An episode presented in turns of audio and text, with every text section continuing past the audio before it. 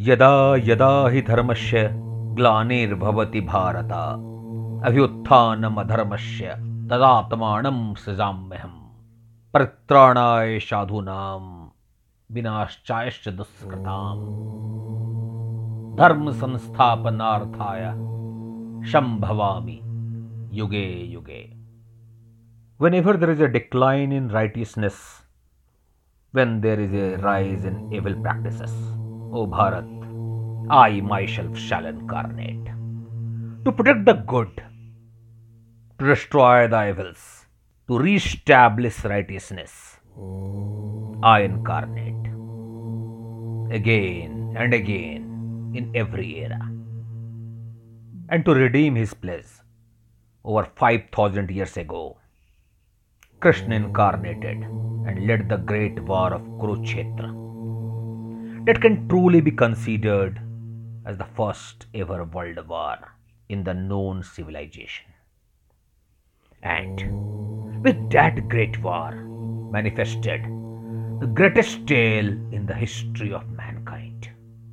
The original author of this narrative is Ved Vyas. It is said that Vignaharta Lord Ganesh himself penned down the narrative of Vedvyas. At that point, Vedvyas called it Jai, which comprised of 8000 sloks. This great event was narrated for the first time by Vedvyas's disciple, Vapanyadas, to King Janamejaya. King Janamejaya was the son of Parikshit, who was the grandson of Arjuna. Do you realize it was over half a century between the end of the Great War and its first ever narration? After that, the grand epic was preserved and propagated using the tradition of Shruti and Smriti for centuries. And after thousands of years, when it was compiled and written, it was done across the country and beyond rather than at one place. Over the period of time, more details and expansions were added to the story. And the story grew in epic proportion. The original narration Jaya comprised of 8000 sloks but was expanded by Vyasji later to 24,000 slok which was named Bharat. And by the time Bharat grew to Mahabharat, it had become a gigantic collection of 84,000 sloks. As I have already mentioned, the compilation of the grand epic wasn't done by a particular person or place. Rather, was done not only in the different parts of India and beyond, but also in different languages. If we talk about 19th century, over a thousand manuscripts existed in Sanskrit, Devanagari, Nepali, Maithili, Tamil, Malayalam, Bengali, Arabi, Persian, Urdu, and other languages. While the core incident in all these are exactly same, endorsing the authenticity of the incident that happened over 5000 years ago, there are variations in the narration of minor episodes. While it is natural in the Shruti Smriti tradition, it often becomes a ground for disagreement and controversies among the followers of the epic.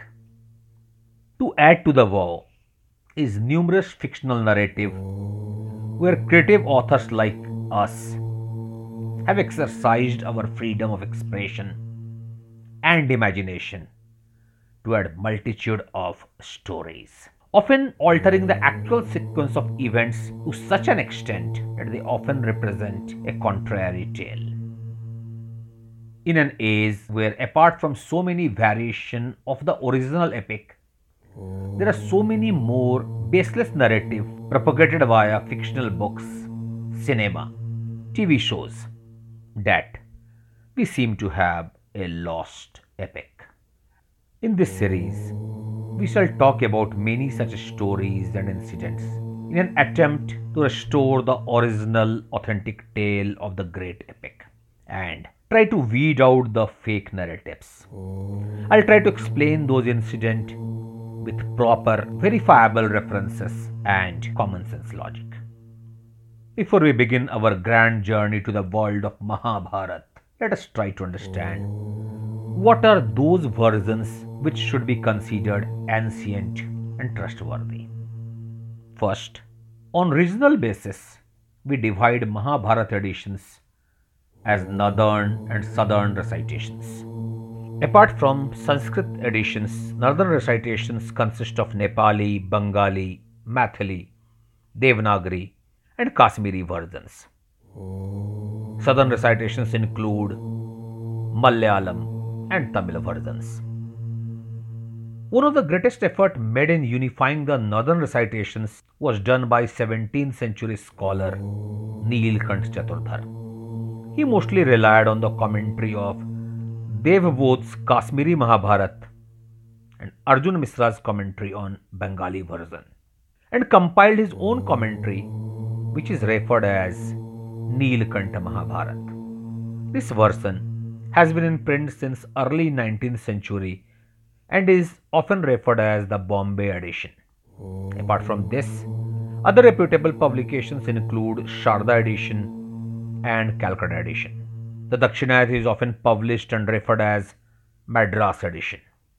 Neelkant's Mahabharat became even more famous when, based on this, the first ever English translation of Mahabharat was done by Mr. Kishari Mohan Ganguly between the year 1883 and 1896.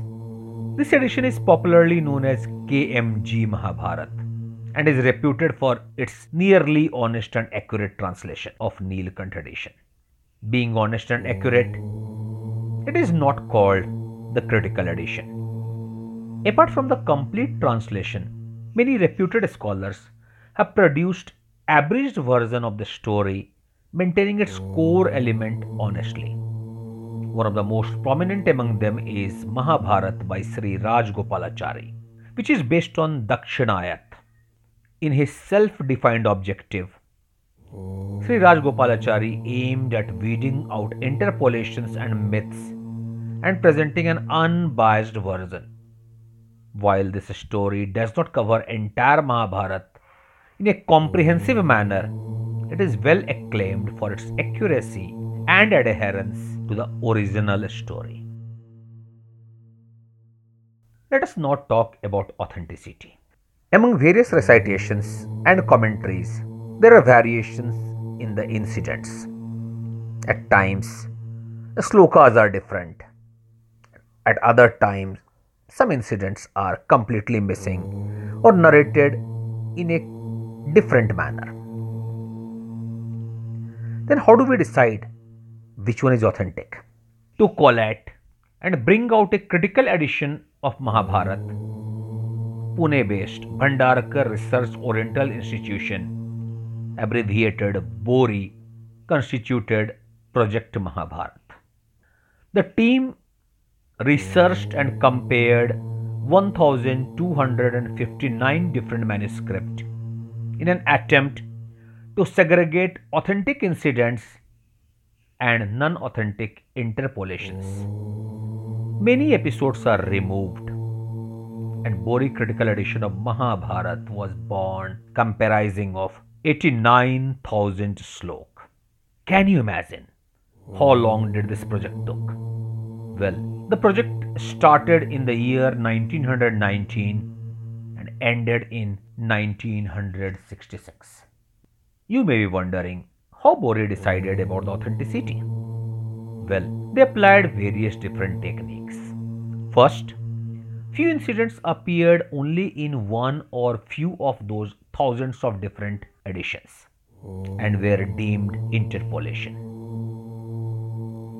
Then they also cross verified the incident based on the general personality and temperament of the people involved. They also verified if a particular incident is cross referred elsewhere or not. The reasoning is if you had a particular incident somewhere, it may contrast with other narratives elsewhere within the epic. Also, an important incident would be remembered and talked about at different places or time within the epic. This approach enhanced the credibility of Bori edition. However, they did something else also. They also removed or modified a few narratives which appeared not in line with contemporary scientific understanding to make it more acceptable. This last decision is often the cause of criticism of Bori edition. Bori edition is originally in Sanskrit, and the credit of its translation to English goes to Mr. Bibek Debroy. So, should Bori be considered as the only absolute and ultimate reference? Well, Bori is considered as an authentic for most part. However, it must be understood that it is neither the original nor the only version available.